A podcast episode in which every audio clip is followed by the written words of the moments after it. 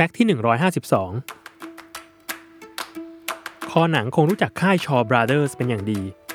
ตำนานค่ายหนังฮ่องกงนี้ก่อตั้งโดยสองพี่น้องแซ่ชอ หรือเศร้า ได้แก่รันมี่ชอ และรันรันชอ ซึ่งต่อมา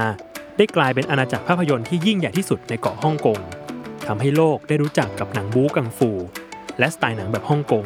ที่มีอิทธิพลต่องานของผู้กำกับรุ่นต่อๆมา อย่างหลีอันหรืออ้างลี่